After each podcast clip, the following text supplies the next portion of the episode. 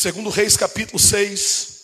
E os filhos dos profetas disseram a Eliseu: Eis que agora o lugar onde habitamos contigo é demasiadamente apertado para nós. Vamos, nós te rogamos até o Jordão, e de lá tome cada um homem uma viga, e façamos ali um lugar onde nós possamos habitar. Ele respondeu: E de vós? E um disse: Se contente, vem conosco, rogo-te, e vais com os teus servos. E ele respondeu: Eu irei. Assim ele foi com eles, e quando eles chegaram até o Jordão, cortaram madeira. Porém, enquanto um deles estava derrubando um tronco, a lâmina do machado caiu dentro da água. E ele gritou e disse: Ai, mestre, isto era emprestado. E o homem de Deus disse: Onde ele caiu? E ele lhe mostrou o lugar. E ele arrancou um galho e o lançou ali dentro, e o ferro flutuou. Portanto, disse ele: Toma-o para ti. E ele estendeu a sua mão e o apanhou. E você diz amém. Antes de sentar, olhe para alguém do seu lado, diga para ele: tudo que afundou nas águas do rio, Deus vai restituir. E diga para ele assim: ó, pode tomar café tranquilo, mas não deixa de dar glória a Deus. Quem vai dar um glória, levanta a mão e dá glória a Jesus. Senta glorificando o nome santo do Senhor Jesus.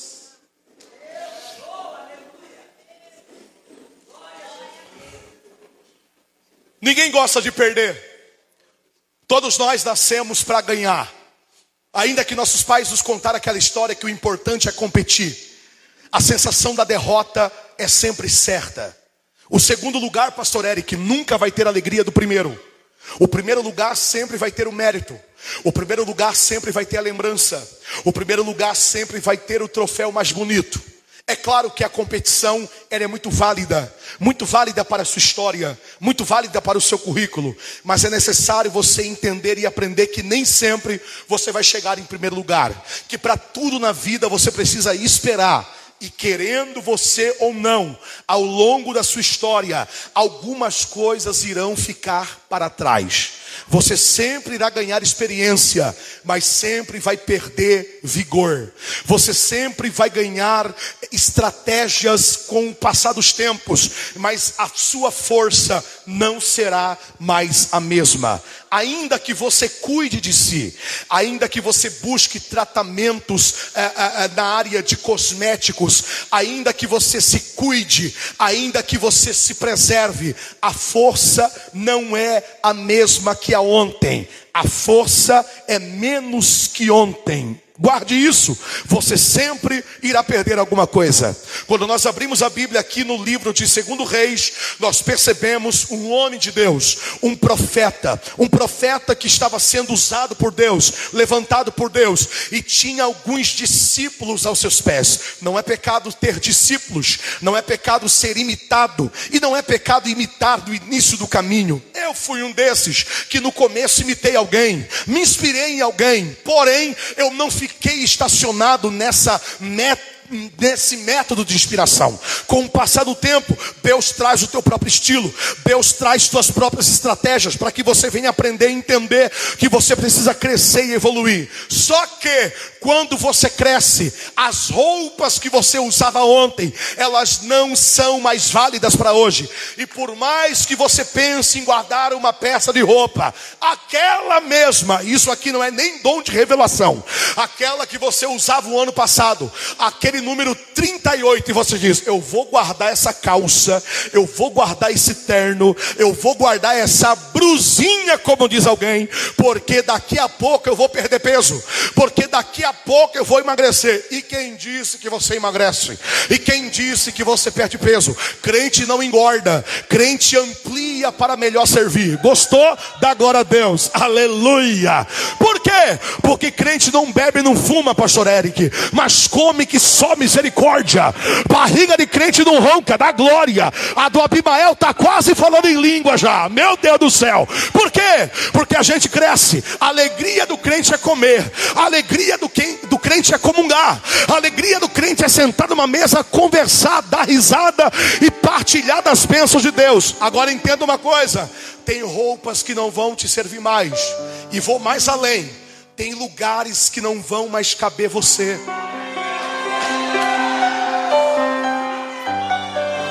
Tem amizades que não vão mais te servir. Tem níveis de assuntos que não vão mais estar incluído você. E você se sente excluído e diz: Meu Deus, o que será que eu fiz para merecer isso? Por que é que me excluíram naquele grupo de WhatsApp da família? O que é que está acontecendo, irmão? Não te excluíram. Foi Deus que te deu o livramento.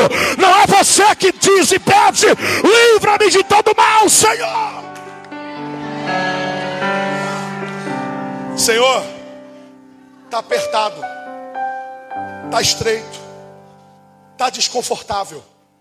E quando está desconfortável, o que é que a gente tem que fazer? A gente tem que mudar, a gente tem que trocar. Giovanni, você está dizendo que as coisas são descartáveis. Eu não estou falando simplesmente de coisas, eu estou falando de maturidade espiritual.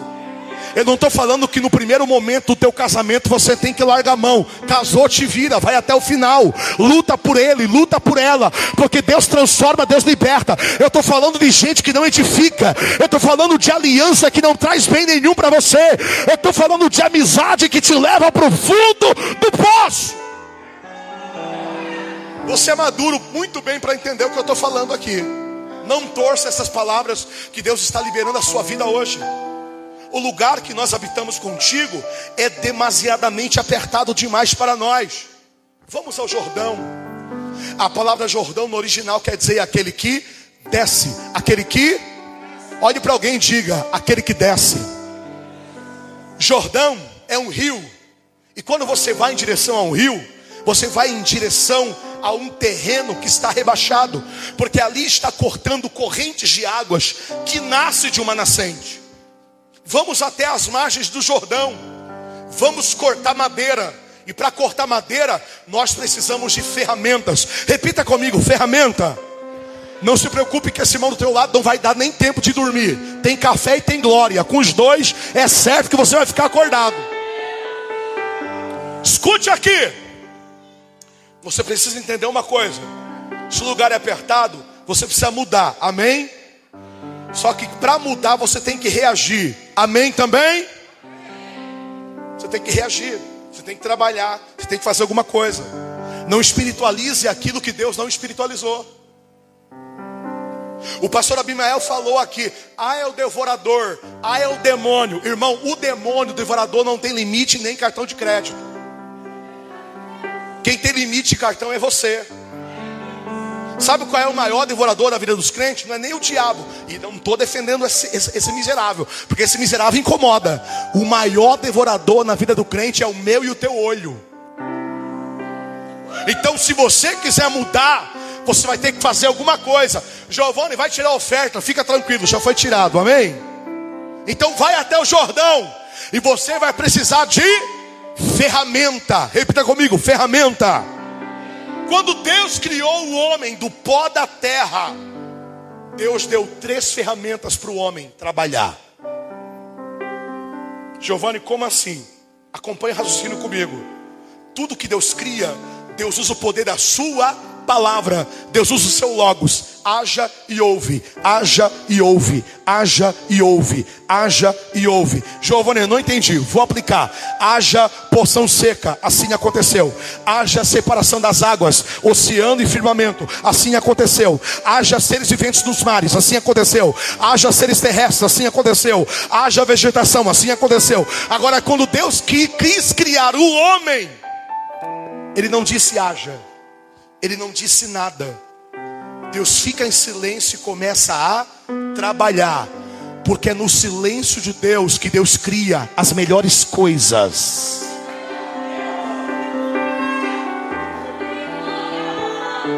Deus pega o pó da terra, o barro, e começa a modelar. Sopra o fôlego de vida nas narinas e faz do homem uma alma vivente Gênesis 3, 21. Façamos o homem a nossa imagem e a nossa semelhança. Aqui está incluídas as três ferramentas. Giovanni, mas eu só escuto falar de duas. Ok, imagem, semelhança. Parecem ser palavras iguais, porém no seu contexto elas se diferem. A palavra imagem quer dizer características visuais, aquilo que você vê por fora. Deus tem olho, o homem também vai ter olho. Deus tem boca, o homem também vai ter boca. Deus tem nariz, o homem também vai ter nariz. Deus tem ouvido, o homem também vai ter ouvido. Deus tem mão, o homem também vai ter mão. Deus tem braços, o homem também vai ter braços. Deus tem pés, o homem também vai ter pé. Pastor, como é que você sabe que Deus tem tudo isso? A Bíblia fala que Deus fala com o seu povo através da sua palavra e através dos seus profetas. Se Deus fala, é porque ele tem boca. A Bíblia diz que os olhos de Deus contemplam toda a terra, os bons e os maus. Deus tem olho e enxerga muito bem. A Bíblia diz que Deus tem nariz e sente cheiro. Giovanni me prova. A Bíblia diz que o nosso culto racional sobe até o trono de Deus como incenso suave às suas narinas. Ei, olha aí, tecladista. Tem um momento no culto que Deus escuta o som desse teclado. Tem momento no culto que Deus vê aquela irmã levantar e dar glória a Deus. Mas tem momento no culto que Deus te cheira. Giovanni, não entendi. O nosso louvor sobe como incenso suave. Não tem perfume mais maravilhoso que o de um glória de um crente não tem, não tem Carolina Herrera, não tem Animale, não tem One Million, não tem Gucci, não tem Prada, mais cheiroso que o glória a Deus e que o aleluia. Deixe esse ambiente perfumado, levante a mão, abra a boca e dá um grito de glória a Deus nessa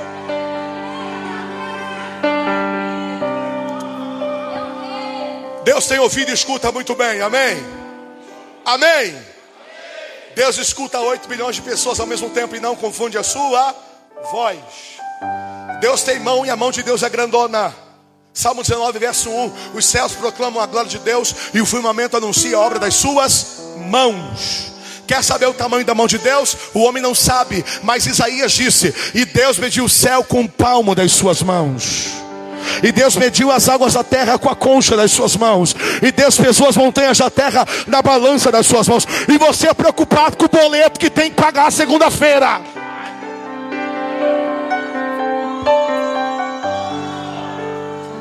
E você é preocupado com o filho que diz que é menino, mas nasceu no corpo de menino e vice-versa.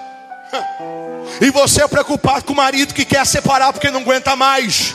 E você é preocupado que a filha está rebelde. Daqui a pouco Deus desce da terra, sopra, muda tudo, envia uma luz, envia um raio, um trovão e manifesta a sua glória. Quem acredita nisso, levante a mão, abra a boca e declara.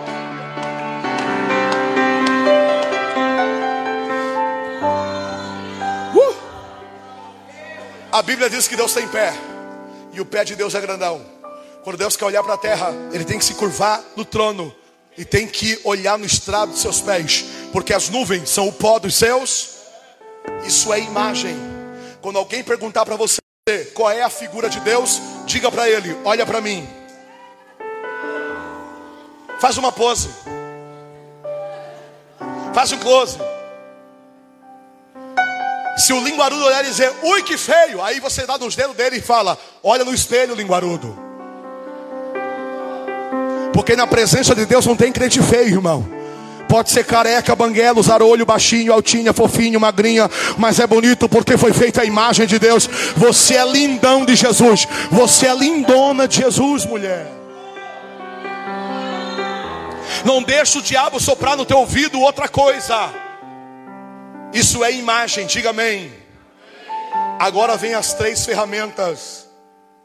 Deus disse: façamos o homem a nossa imagem e a nossa semelhança.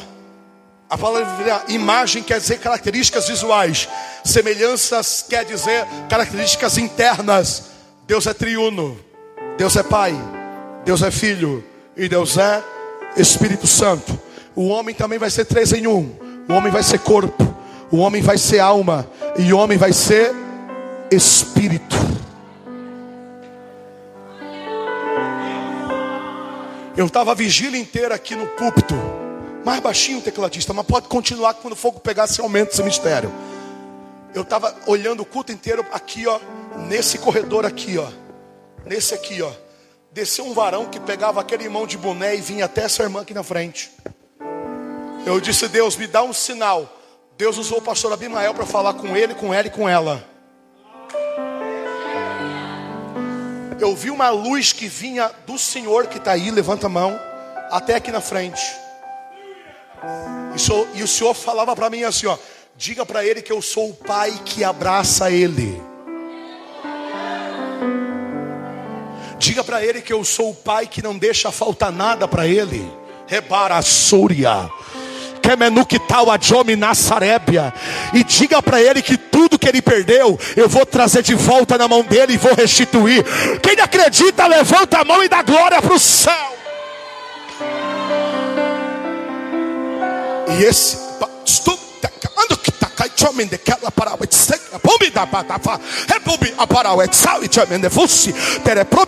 E esse varão vinha marchando no corredor assim, ó. E ele parava do lado dessa irmã de jaqueta. E o Senhor dizia para mim: Estou entrando com livramento na casa dela. Vou fechar sepultura. Vai ter livramento. Vai ter perdão. Vai ter mudança. Quem crê, levanta a mão e dá glória. E esse varão parava na sua frente.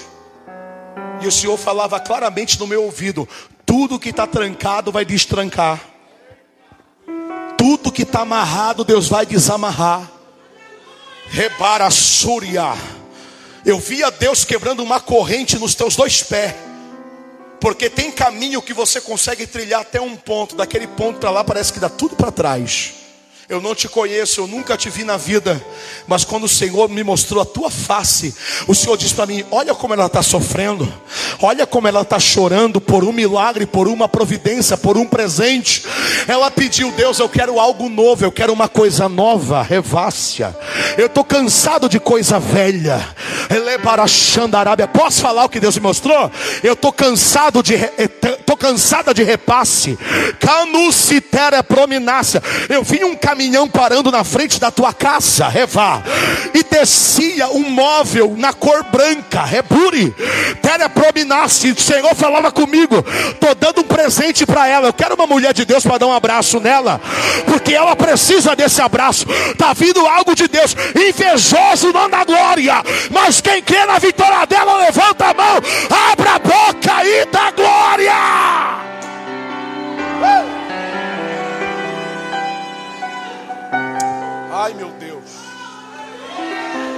Eu preciso pregar. Revácia. Está apertado, diga amém. Precisamos ir ao Jordão, diga aleluia. Temos ferramentas, diga eu creio. Deus é Pai, Deus é Filho, Deus é Espírito Santo, diga amém. O homem também vai ser três em um. O homem vai ser tricotomista. O homem vai ter corpo, o homem vai ter alma e o homem vai ter espírito. Corpo, esse que você está vendo aqui, que se não cuidar, se não limpar, se não higienizar, se não dar um banho de vez em quando, misericórdia, sangue e água. Sangue e fogo não, é água para resolver. Tem que cuidar tem que higienizar o corpo, o templo, a propriedade exclusiva de Deus, a casa de Deus. Giovanni, por que é que eu não posso fazer coisas que lá fora eles fazem? Porque você é templo. Porque você é casa favorita de Deus. Deus não é teu inquilino, Deus é proprietário. Ele comprou essa casa com preço de sangue na cruz do Calvário. Você pertence para Deus, queira você ou não, queira o diabo ou não. Você não vai ser aquilo que você quer. Você não vai ser aquilo que os seus pais querem que você seja. Você não vai ser aquilo que o teu cônjuge quer. Você vai ser aquilo que Deus quer. Corpo. Você tem o corpo. O corpo vai desde finanças até saúde. Deus te deu um corpo, cuide dele. Deus te deu um corpo, administre ele. Deus te deu um corpo, zele por ele. Deus te deu um corpo, fuja dos vícios, fuja das paixões, fuja de coisas que não edificam e não fazem bem para o seu corpo. Fuja! Deus te deu alma, Deus te deu mente, Deus te deu intelecto, Deus te deu sentimentos, Deus te deu pensamentos, Deus te deu emoções. Quem estudou sabe o que Deus revelou para Freud. Eu não estou aqui para dar aula de filosofia, mas esse bendito filósofo entendeu a mente humana em inconsciência, subconsciência e consciência. Inconsciência, o HD, o dispositivo de armazenamento, subconsciência, a fonte de criatividade, consciência, o alto tribunal. Por isso que pessoas que têm algum distúrbio psíquico e mental não pensam não julgam o que fala, o que faz. Agora você tem consciência. Se cuide, se preserve. Não prometa nada quando estiver feliz demais. Não tome nenhuma decisão quando estiver triste demais. E não fale nada quando estiver nervoso demais.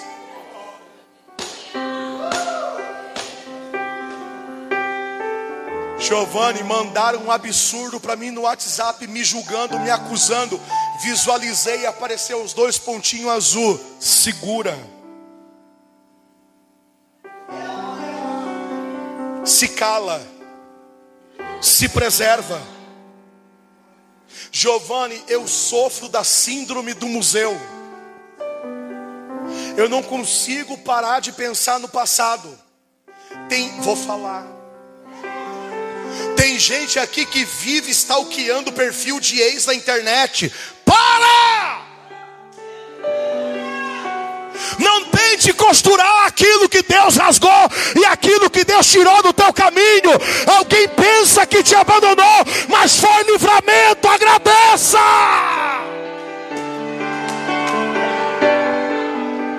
Olha aqui para mim. Quem desistiu de você? Nem imagina o que perdeu na sua melhor versão.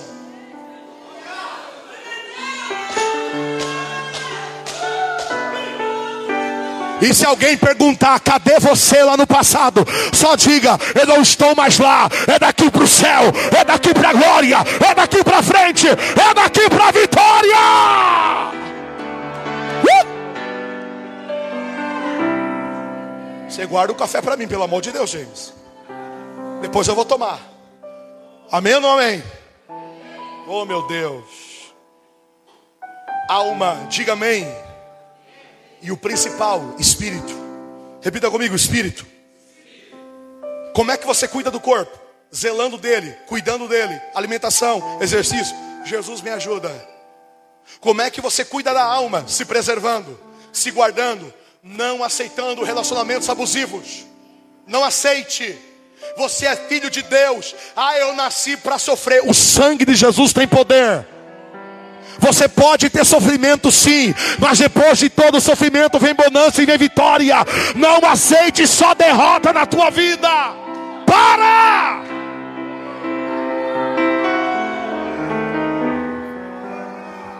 Só que o espírito, você não cuida do espírito na academia.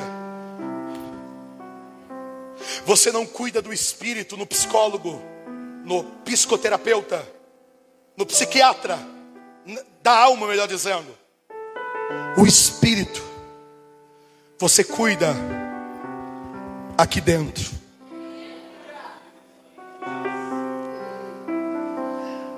Três ferramentas: vida física, diga amém. Vida sentimental, diga aleluia. Vida espiritual, diga eu creio. Quando o rapaz estava na beira do rio, usando uma ferramenta para se lavrar madeira. Tem várias ferramentas para se lavrar madeira, mas a principal da época era o machado. O machado era uma peça de metal com a ponta afiada e com a outra extremidade com orifício, onde era se encaixado um cabo de madeira. Para não se haver folga, havia uma compensação nesse orifício. Então quem usa o machado tem que ficar ligado, tem que ficar ligado. Ao mesmo tempo que ele deposita força no golpe, ele tem que ficar de olho na folga e tem que ficar de olho na lâmina. Porque se tiver folga, o ferro escapa. Se não tiver fio na lâmina, machuca a mão e não corta a madeira. E o objetivo é cortar madeira e crescer e sair do local de aperto. O rapaz estava trabalhando, estava ou não estava? Estava ou não estava? Acorda o crente aí, irmão. Estava ou não estava? Berra no ouvido dele. Estava para ele acordar. Estava. O rapaz estava sendo obediente. Estava ou não estava? Só que ele não viu, ele não ficou ligado nos detalhes. E são detalhes pequenos que para alguém pode ser mínimo, e eu já encerro aqui. Mas no dia a dia é muito importante. Cada vez que ele golpeava com mais força, a força do braço no machado, em combinação com a lâmina e com a folga, ele não percebia que a lâmina estava se desfazendo e que a folga estava aumentando, e o ferro estava escapando. Eu te pergunto nessa noite: qual é a ferramenta que você está perdendo e não está se dando conta? Pá. Pá. Parece que não corta essa madeira. É muito esforço e pouco resultado. A mão começa a sangrar e começa a criar calo de sangue. Mas vamos lá. Vamos embolar a mão e vamos continuar. De repente, escapa o ferro. Resta só o cabo velho. O ferro cai nas águas do Jordão. E o desespero bate. E ele começa a chorar. Porque a ferramenta não era dele. A ferramenta era quando o negócio é teu, parece que tudo dá certo. É ou não é verdade? Eu tinha um Fiat Uno. 2009 eu ganhei um Fiat Uno de um empresário, ali de Paranaguá, Eric, para fazer a obra. Você lembra do Fiat Uno preto? Você andou nele? Jesus. Saudade do meu pretinho básico. Eu chamava de pretinho básico, porque ele fazia 19,21 na gasolina. Pensa na economia. Eu fui pregar em São Paulo uma vez, estava 99 centavos o etanol. Completei o tanque com 38 reais. Oh Jesus, que saudade daquela época. Eu voltei de São Paulo para Santa Catarina com 38, Anitta, pensa. Aí eu passei em Curitiba para pregar. O irmão tinha um C3. Nada contra C3, irmão. Se alguém tem um C3, Deus te abençoe. E o irmão colocou o olho no meu uno e disse: Vamos trocar? Eu disse: Está repreendido. O irmão disse: Vamos trocar. É bonitinho, olha só, mais estiloso para você ir pregar tal. Tem arzinho, tinha arzinho, o meu não tinha, era sequinho. Vamos trocar que eu quero usar para trabalhar. Eu disse: Não sei. Ele disse: Vamos é, é, fazer um test drive por alguns dias.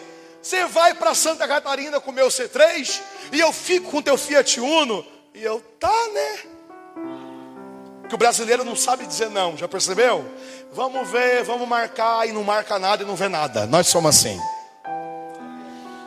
Depois que eu fui para Portugal, eu aprendi a dizer não. Não! Por quê? Por que não? É libertador, irmão. Diga não para você ver como é libertador.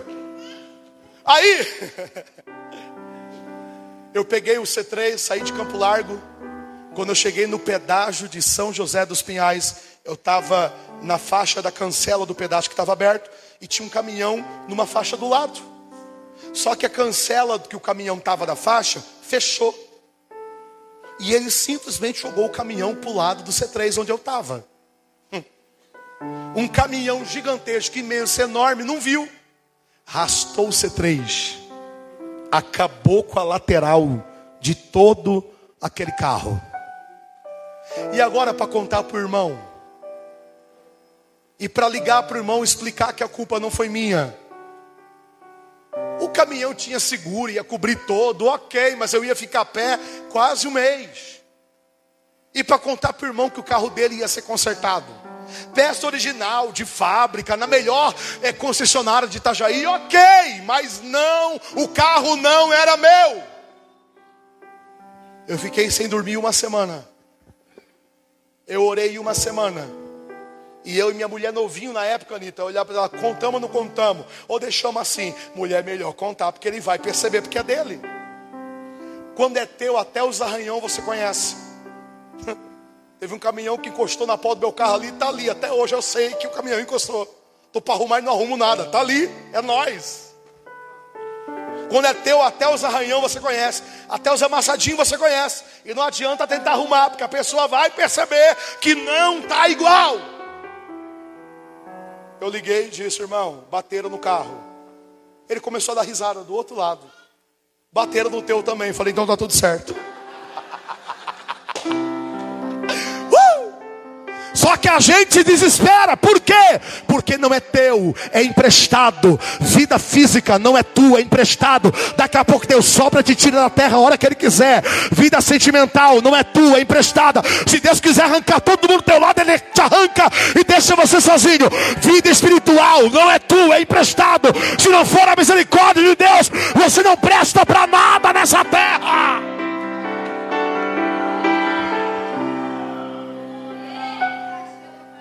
Uma frase do pastor amigo meu São Paulo que ele fala assim: ó, você só presta quando Deus te usa. Se Deus não te usar, você não vale nada. Ah, mas eu canto bem. O Ed Mota também canta bem. Ah, mas eu falo bem. Os coaches da vida também falam bem. Ah, mas eu tenho potencial. O pessoal lá de fora também tem potencial. O que faz a diferença em nossa vida não é voz, não é técnica, não é nada disso. O que faz a diferença na nossa vida é o chão, poder, autoridade, glória, misericórdia e graça.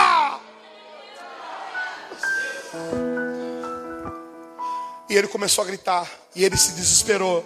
O profeta, na maior maturidade e plenitude, chegou perto dele e perguntou: Que foi? O que está chorando? O que está desesperado? Você não confia em Deus? Eu confio. Mas, mas o que? O ferro escapou do cabo. Não era meu, era emprestado. Caiu onde? No meio do rio. O profeta Eliseu pega um pedaço de madeira novo. O moço estava com o cabo velho. Diga amém. O profeta disse: joga esse cabo velho, porque esse cabo velho é sua velha vida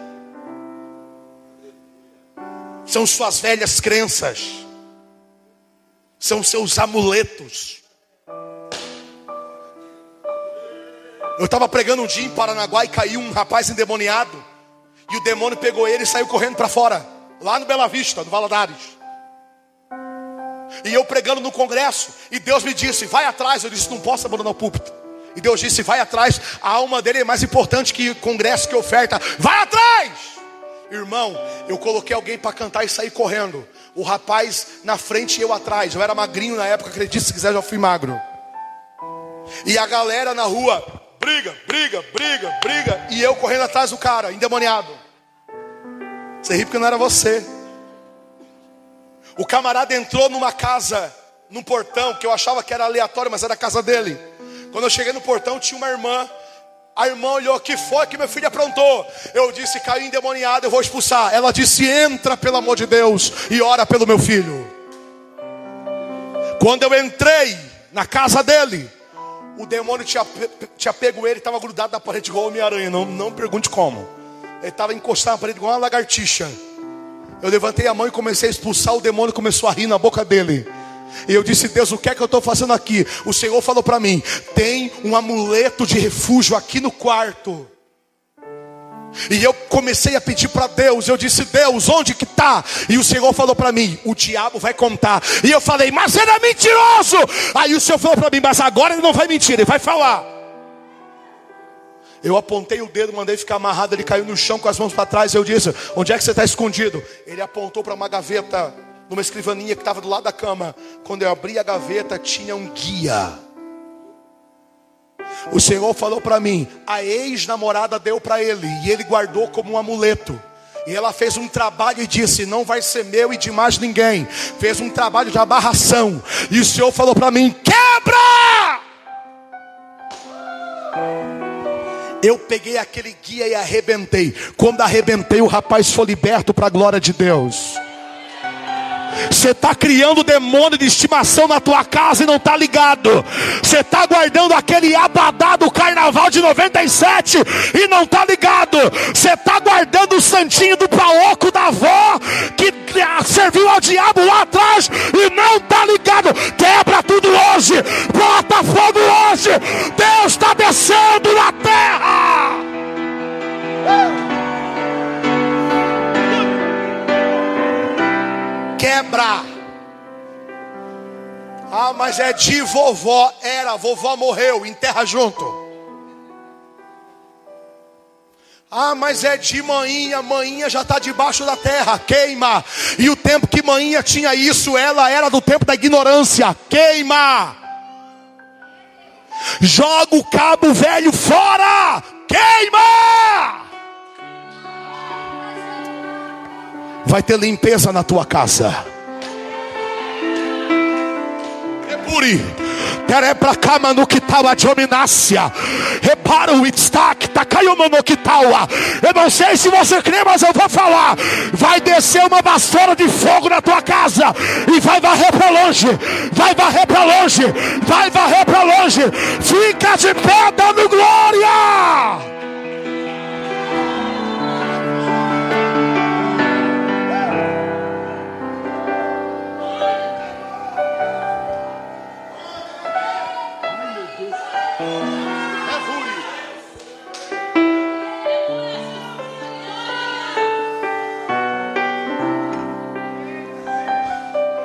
Tem coisa que precisa ser enterrada. Mas tem coisa que Deus tem que trazer de volta à tona.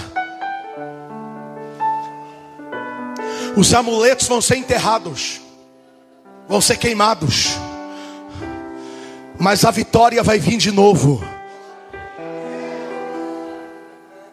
Quando você cantou árvore cortada, o Senhor falou comigo, vaso. Tem árvore cortada aqui hoje que eu vou fazer brotar de novo. Repuritaque nava sub redevas.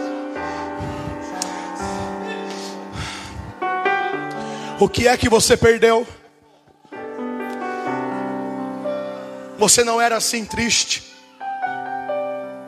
Você não era assim crítico, analista, frio. Você não era assim. Você era mais avivado. Você era mais crente. Você era mais fervorosa. O que te fez ficar assim? Foram as decepções? Foram as surras que você tomou na vida? Foram as percas? Eliseu pegou um cabo novo, jogou na água e quando Eliseu jogou na água, Deus ficou de pé no trono e disse: Gostei. A mão de Deus vai lá no fundo do rio e faz o ferro boiar. E a mesma mão que fez o ferro boiar, fez o ferro se encaixar no novo cabo. E a mesma mão que fez o ferro boiar e se encaixar no cabo, foi a mesma mão que fez o machado nadar até a margem. Giovanni, eu não creio. Se não creio, o problema é seu. Eu nasci para crer, se eu não creio, eu morro. É só estender o braço e pegar.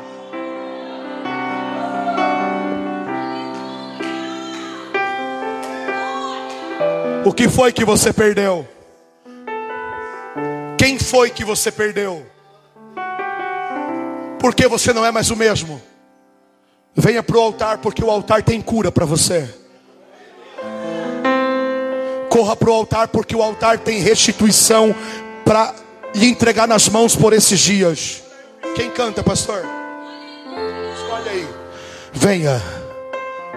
Você que precisa de restituição. Venha. Hey.